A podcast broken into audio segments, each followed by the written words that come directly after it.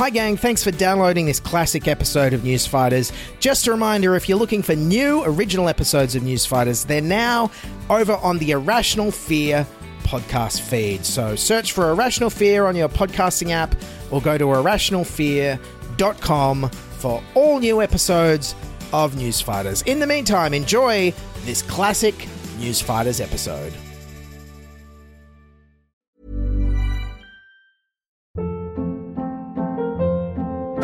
Hold up. What was that? Boring. No flavor. That was as bad as those leftovers you ate all week. Keke Palmer here, and it's time to say hello to something fresh and guilt-free. Hello Fresh. Jazz up dinner with pecan-crusted chicken or garlic butter shrimp scampi. Now that's music to my mouth. Hello Fresh. Let's get this dinner party started. Discover all the delicious possibilities at hellofresh.com. Ryan Reynolds here from Mint Mobile. With the price of just about everything going up during inflation, we thought we'd bring our prices down. So to help us, we brought in a reverse auctioneer, which is apparently a thing. Mint Mobile unlimited premium wireless. Ready to get 30, 30, bit to get 30, bit to get 20, 20, 20, bit to get 20, 20, bit to get 15, 15, 15, 15 just 15 bucks a month. So, Give it a try at mintmobile.com slash switch. $45 upfront for three months plus taxes and fees. Promo rate for new customers for limited time. Unlimited more than 40 gigabytes per month. Slows. Full terms at mintmobile.com. Sanspants Radio, Australia's dumbest podcast network.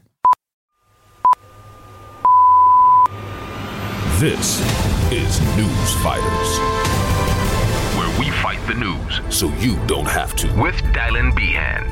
G'day, everyone. Welcome to News Fighters. It's Wednesday, June the 2nd, 2021. Uh, News Fighters, if you haven't listened to it before, is a hilarious news comedy podcast where I rip apart the big stories in Australian news, media, and politics. And it's presented by me, former and current and legend eternal comedy video editor guy, Dylan Behan. Now, stick around. Later on, my interview guest is the China correspondent for the Australian Financial Review, Michael Smith, who I've mentioned previously on this show. He was, uh, let's just say, uh, ushered out of China unceremoniously uh, in September last year. shortly after midnight, there's a you know huge knock at my front door. So staggered downstairs in, in my boxer shorts and open the door, and there's seven uniformed police at, at my door.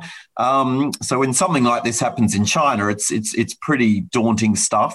Okay, but first of all, I think it's been a while since we've uh, talked about China on the show, so I thought let's do a little recap of what's been uh, making headlines lately. Uh, last week there was this. US President Joe Biden is ordering American intelligence agencies to ramp up their probe into whether COVID 19 leaked from a laboratory in Wuhan, giving them 90 days to come up with more evidence. Yeah, look out, Joe Biden, or China might put tariffs on your barley and lobsters like they did to us when we called for an inquiry into COVID 19. Or worse, you might hurt their feelings. A senior Chinese diplomat has accused Australia of hurting his country's feelings by demanding an investigation into the origins of the coronavirus. Also, in terms of China Australia relations, this high profile court case has been in the news. The trial of Australian writer Yang Hengjun has begun in Beijing. Dr. Yang was arrested by Chinese authorities in January 2019 and was charged with espionage last October.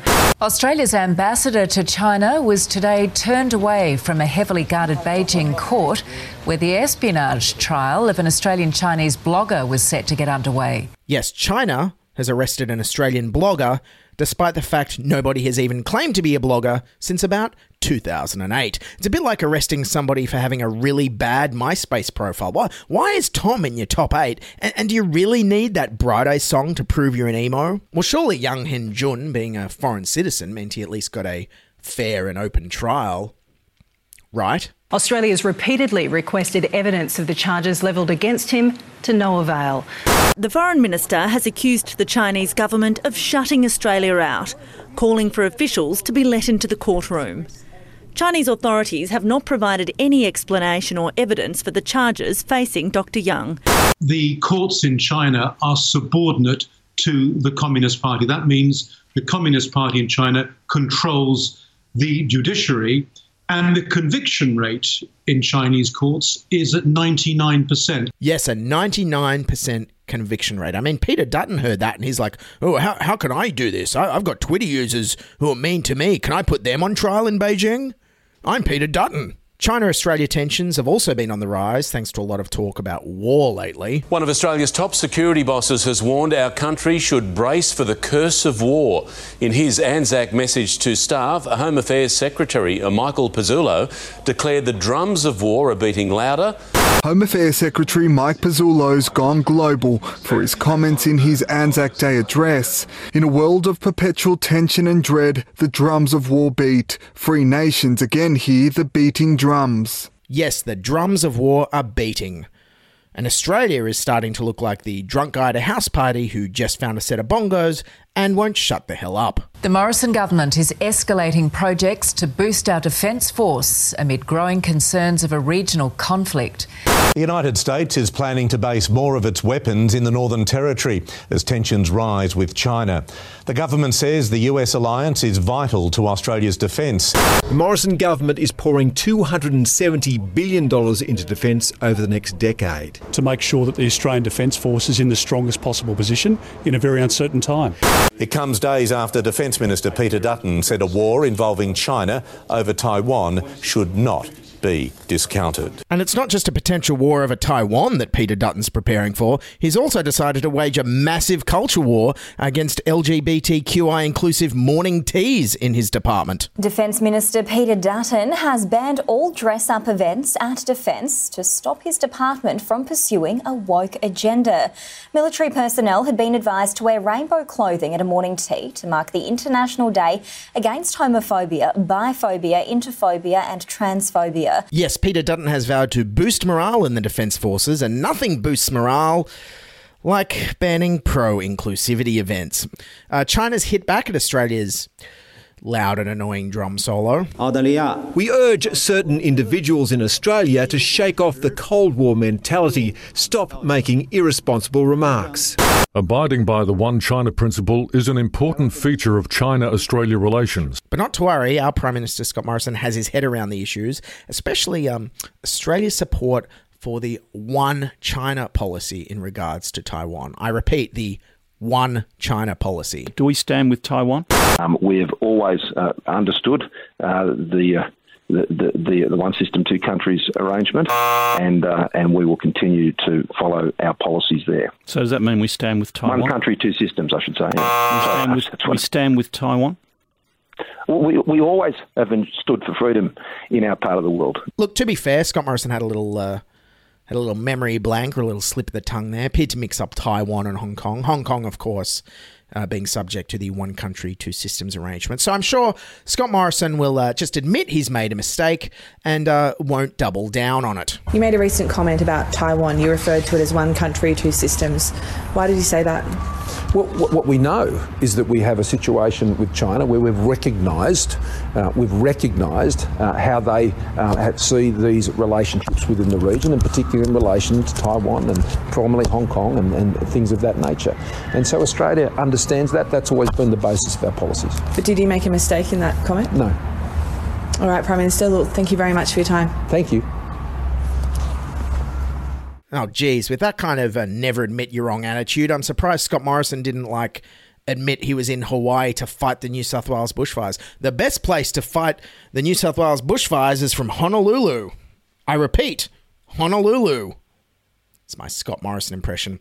Anyways, when we come back, we interview an Australian citizen who was almost arbitrarily detained in China last year. ABC journalist Bill Birtles and Australian Financial Review correspondent Mike Smith fleeing China after coordinated midnight police raids on their homes. Michael Smith from the Australian Financial Review and the ABC's Bill Birtles were the last two Australian correspondents working for Australian media outlets in China. The China correspondent for the Australian Financial Review, Michael Smith, is here to talk Taiwan, Xinjiang, Hong Kong, and the midnight knock on his door that led him to flee China. Stick around.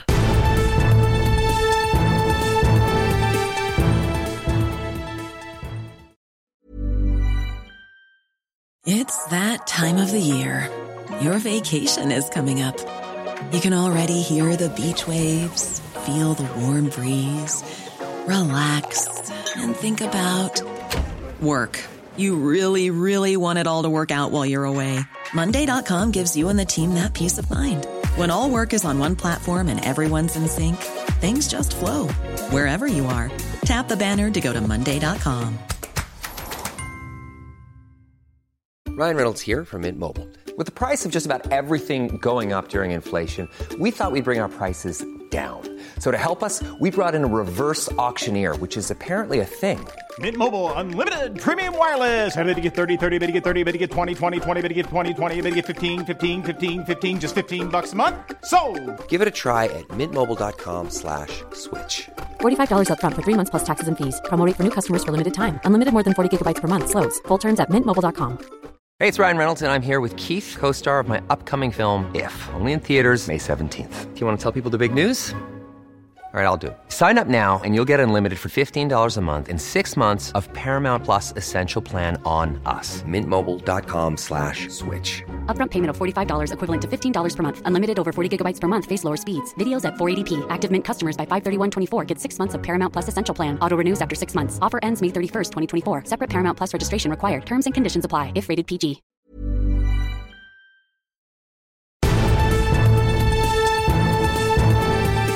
All right, joining me now is uh, Michael Smith, the uh, China correspondent for the Australian Financial Review and author of the great new book, The Last Correspondent Dispatches from the Front Line of Xi's New China. Now, Michael Smith, uh, listeners of the show might remember we talked about last year him and the ABC's Bill Birtles were unceremoniously ushered out of uh, China. Uh, kind of last minute, Michael. What what's what was the story there? It was you had a midnight knock at your door. Is that what happened? Yeah, it was all it was all very dramatic. In um, early September last year, we'd, we'd been Bill and I'd been warned by the Australian government that, that we needed to get out of China. We we weren't safe. We didn't really know why. So we, you know, I'd packed my bags, bought a ticket out the next day, and went off to bed. And then shortly after midnight, there's a you know huge knock at my front door. So staggered downstairs in, in my boxer shorts and opened the door, and there's seven uniformed police at, at my door. Um, so when something like this happens in China, it's it's it's pretty daunting stuff, and and it turns out that some of them from the were from the Ministry of State Security, which is you know it's like having the FBI turn up at your house, but much much worse. So yeah, look, they came into the house, sat me down, they they filmed me. Uh, it was extremely intimidating, and they sort of read out this three page statement, which basically said I was a person of interest in a national security investigation, and and I wasn't allowed to leave China. Uh, and so it was almost like you weren't kicked out. It was kind of like if you're at a nightclub and they're like, "All right, time to go, mate." it was a bit like that, wasn't it? Like you weren't, you you kind of there was just rumblings that it's time you weren't safe. Uh, uh, why do you think this was? Is it a is it a, a kind of a pawn? Were you pawns in this kind of game? Is it this kind of hostage diplomacy thing going on? You talk a bit about in the book. Yeah, we did. We know we just got totally sucked into you know this diplomatic spat between Australia and China, and, and it turns out um, we didn't know this at the time, but but uh, ASIO uh, had raided the homes of four Chinese journalists back back in Sydney in June. Right. Um, and it was put to me later that you know it's all well if you rough up our journalists we're going to rough up your journalists. And and I think that's what happened. They they really wanted to intimidate us. I mean it was it was a bit weird because you know they left my house after that. And um, I still don't know to this day whether I would have been locked up or not if I'd stayed in China. But the thing is we just didn't really know what was going on. And China's become so unpredictable these days. There was still this risk we could sort of be disappeared uh, into some black prison and, and, never be seen again. So, you know, I think the Australian government was, was extremely nervous and decided they just had to put us under protection and get us out of there. And that was a risk because Cheng Lei, the Australian newsreader, is still uh, imprisoned in China, and then the uh, the Canada. There's a couple of the two Michaels are still yeah. imprisoned over there. What do you think the China's aim was here? Was it just to make a name of you, or was it to actually get rid of uh, Australian journalists? Because there's no Australian journalists on the ground in China anymore, is there? Yeah, there's a couple of different theories because I mean I, I don't think it was anything to do with a particular story I was I was working on or, or anything like that. And the fact they targeted uh, Bill and I, and we were the only two journalists left in the country at the time working for Aussie media outlets, and um, so it was all very political. I think it was designed to send a message to Australia. Um, you know, you know, an, another sort of tit for tat uh, episode in this sort of diplomatic, you know, warfare that's been going on for sort of nine months now. Um, and then, you know, I don't actually think they wanted us out of there because I, I, think it's actually now backfired on them.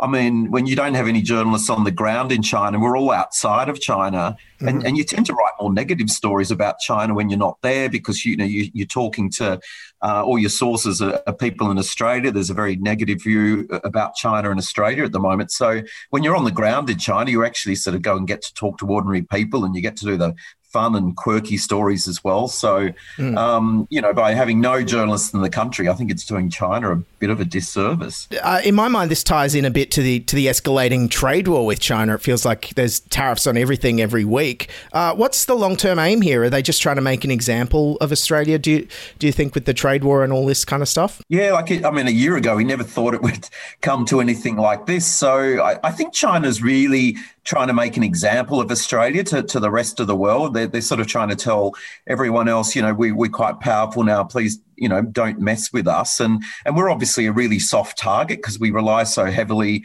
uh, on China economically. And I think China feels like we, we've just got too big for our boots when, when you've got sort of the Morrison government sort of sticking its neck out and saying, hey, you know, we should have an inquiry into the origins of coronavirus. And, and there's been tensions for years over the fact that Australia was sort of one of the first countries to ban Huawei. So, um, yeah, I think I think they sort of want to teach us a, a, bit of a lesson here. But we must be incredibly small fry for China, really. We're like they have many cities with a bigger population than Australia, so I guess they don't mind flinging us around a little bit. No, that's right. There's uh, um, the editor of this newspaper, this tabloid newspaper in China called the Global Times, which is very hawkish. I mean, he famously said last year Australia's like that piece of gum you get on, on your shoe. It sort of just sticks there and it keeps being a little bit annoying, but eventually you just sort of scrape it off. So I think, you know, I think Australia is important to China. You know, they do need our iron ore um, and, a, and a few other things, but uh, I think they find us sort of quite annoying at the moment. Uh, now, to your book, uh, like I was just saying, if I'm a bit tired, it's because I was up late um, powering through it. I'm about two thirds of the way through. It's a great read.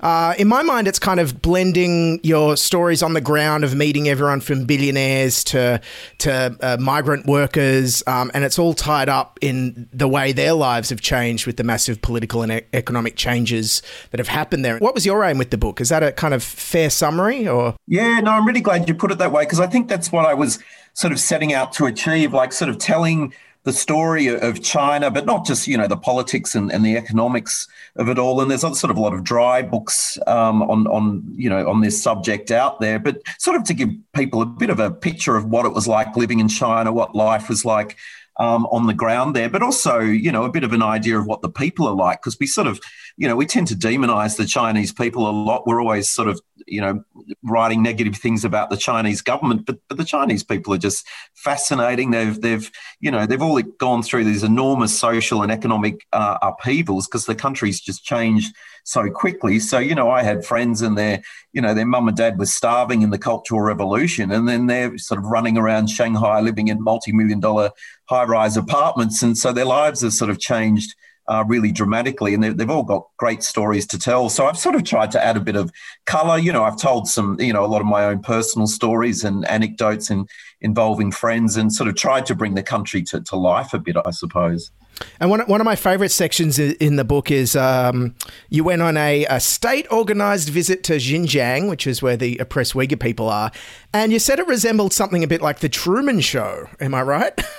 That's right. You've really done your homework. But um, no, and in um, 2019, we were invited to Xinjiang by the Chinese government. And look, it was just this massive propaganda to it, but but the scale of the whole exercise was just absolutely fascinating. I mean, it really highlighted the resources they've got at their disposal. And and I went up there with sort of 30 journalists from from different countries all around the world.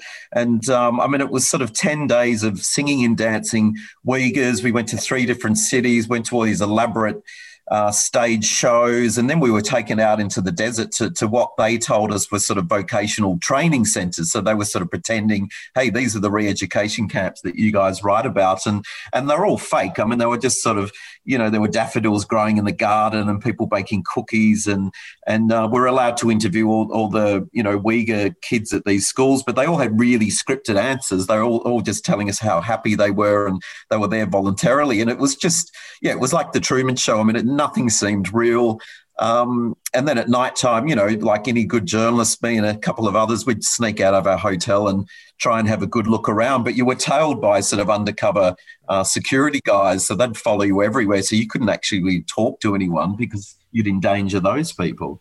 Was it? Were you a bit worried if you looked around a corner, there'd be like a, a, a stage manager with a headset on, smoking a cigarette, going, "Oh, not allowed here." like, was it? Yeah, almost. almost. Did it yeah, we, feel like a movie set almost. It did. I mean, we went to a lot of factories, and we went to a couple of sort of textile factories, but they were so. I mean, I've been to a lot of factories in China, and so you, you, know what a real factory is and what isn't. And they were just sort of so pristine, and it just felt like everything was a bit staged and everything was gleaming new, and um, it just it just didn't feel real. You've sort of got to go with your gut instinct sometimes. Uh, there was also you gave a lot of fascinating insight into what it was like being a, a foreign correspondent in China. One of the bits I found interesting was you wrote a report on. Um, the National People's Congress, which you described, I think, fairly as a rubber stamp body, and you said Xi, uh, President Xi, was very kind of expressionless, and you got you got kind of rounded up for that by a by a diplomat or someone, didn't you? Did you have to explain to them kind of how this free press thing works? Well, yeah, that happens quite a lot when you're a foreign journalist in China. You get called in for sort of the, we they call it cups of tea, like a cup of yep. tea chat, and then it's always very polite and friendly. And then you know after the first hour, then uh, then you get a bit of a lecture about something you've written, and, you sort of get scolded. I mean, they they don't sort of lock you up or anything, but um, and in this case, I was actually back in Sydney. In, in this case, on a on a sort of work trip and you know they, they called me in here at the consulate in Sydney and lectured me about you know the way I just I described Xi Jinping as being expressionless and it was almost a compliment because I was comparing him to Donald Trump, who, who's bit yep. sort of mad, obviously, and that, they took offence to that. Um, so you sort of can't really sort of write anything that that keeps them happy. And um, and I think yeah, they, they, struggle to understand the idea of this free press. I mean, in China, the press is controlled by the government, and and I think it's uh, difficult for, for China to accept that sometimes. Uh, now, just on Xi. Uh do you view him um, as an expansionist? Uh, I, the view I'm getting from your book so far, two thirds of the way through, is it feels like he's painted himself into a corner a little bit in terms of you're saying his anti-corruption pushes has made a lot of enemies, so he can't really um, step can't really step down without uh, making a lot of enemies. Uh, with Taiwan, do you think he he now has painted himself into a corner where he sees this as, as the end game that it has to be brought back into brought back into China? Yeah, I mean, I think there's an argument that uh, I mean, Xi's changed the constitution, so he uh, he he can be president for life now, effectively. Mm. And there is a risk for him that if one day when he eventually steps down, he made a lot of enemies, and, and people mm, could mm. come after him. But for the time being, he's he's got a really firm grip on power, and he's he's not going anywhere. And the Taiwan issue is really interesting because you know China has long considered you know Taiwan part of its territory, and and there is this sort of long term unification uh, ambition for Taiwan, and, and it does want to bring Taiwan back into the fold uh, eventually. But but it's still a bit different than say Hong Kong, which which was part of Chinese territory. Mm. Um, and the problem for for China now is. Um, you know, it does want to take Taiwan back, but but whether it tries to do it immediately or, or bides its bides its time and and does it in a more peaceful manner in the next ten years or so is is another question. I mean, I think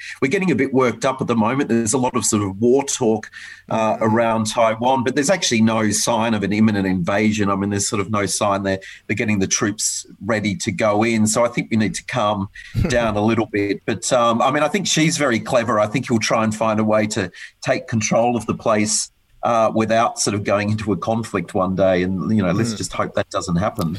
Uh, based on your coverage of the Taiwan election, though, I don't think the people of Taiwan are interested in this at all. How does has Xi yeah. misread the room here? He doesn't just expect them to come home like uh, like kind of uh, despondent teens coming home when they've run out of money or something. Do, does he? Yeah.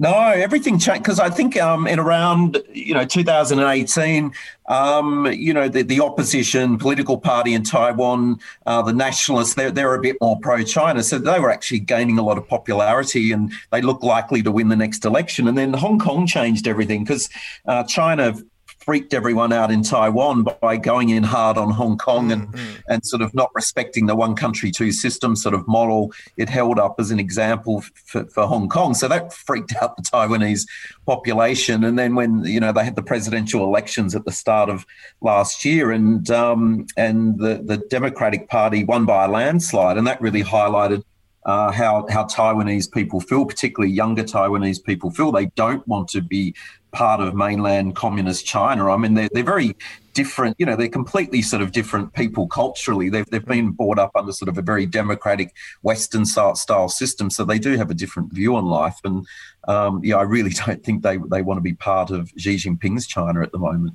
Mm, and you mentioned Hong Kong there, having lived in in Hong Kong uh, uh, for quite a while. Um, what's what's the mood on the ground? I assume you've still got friends there. What's the mood on the ground in Hong Kong, and what's the vibe going forward? Is everyone just kind of given up a little bit, or they're just like this is how it is, how it is now, or or is everyone just looking to to flee to other countries? Yeah, it's pretty it's pretty depressing actually uh, Dylan. I think everyone's really given up. I mean, we you know we we had all those huge protests in 2019, and they've effectively been stamped out now. And China introduced these you know very draconian uh, national security laws. So anyone who who tries to uh, voice their protest is, is, locked up. And I think the the Hong Kong people.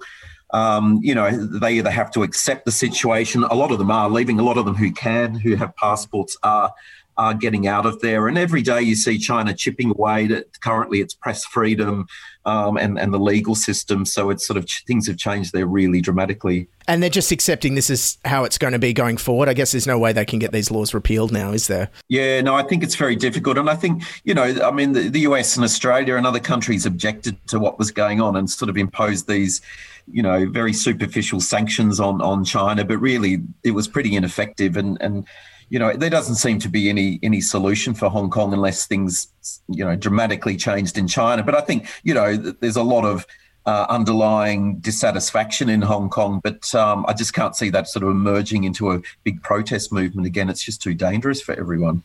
Wow. Okay, so what's next for you? You're still the China correspondent for the Financial Review, but you're not in China. Is that correct? You're st- still on the China right. beat.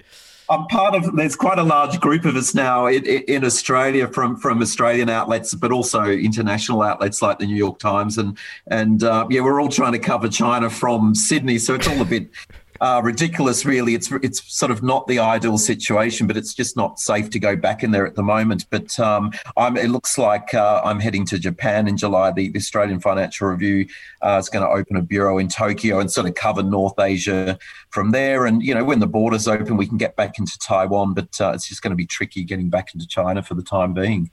Well, I hope I hope we get some Australian journalists back there soon, and I hope I hope you're among them. Um, thanks for chatting to us. The book is The Last Correspondent: Dispatches from the Front Line of Xi's New China. Michael Smith, thank you for joining us. Thanks so much for having me on, Dylan. Cheers. Thank you. All right, that's News Fighters for today, June the second, 2021. News Fighters is written, presented, and produced by me, Dylan Behan, for Sans Pants Radio. A big thank you to our interview guest, Michael Smith, for stopping by. Don't forget to check out his book. The Last Correspondent, wherever books are sold. Uh, that's it. Don't forget to sign up for our newsletter at newsfighters.com and uh, follow us on Twitter, Facebook, Instagram, and hit subscribe on YouTube. That's it. Keep fighting, and bye for now. This is News Fighters, where we fight the news so you don't have to. Thank you.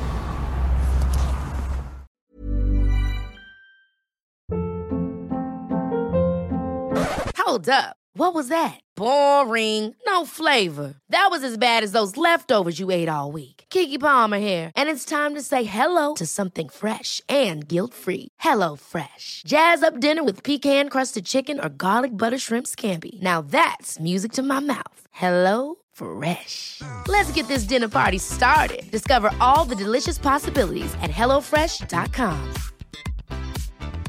Even when we're on a budget, we still deserve nice things. Quince is a place to scoop up stunning high end goods for 50 to 80% less than similar brands. They have buttery soft cashmere sweaters starting at $50, luxurious Italian leather bags, and so much more. Plus, Quince only works with factories that use safe, ethical, and responsible manufacturing. Get the high-end goods you'll love without the high price tag with Quince. Go to quince.com/style for free shipping and 365-day returns.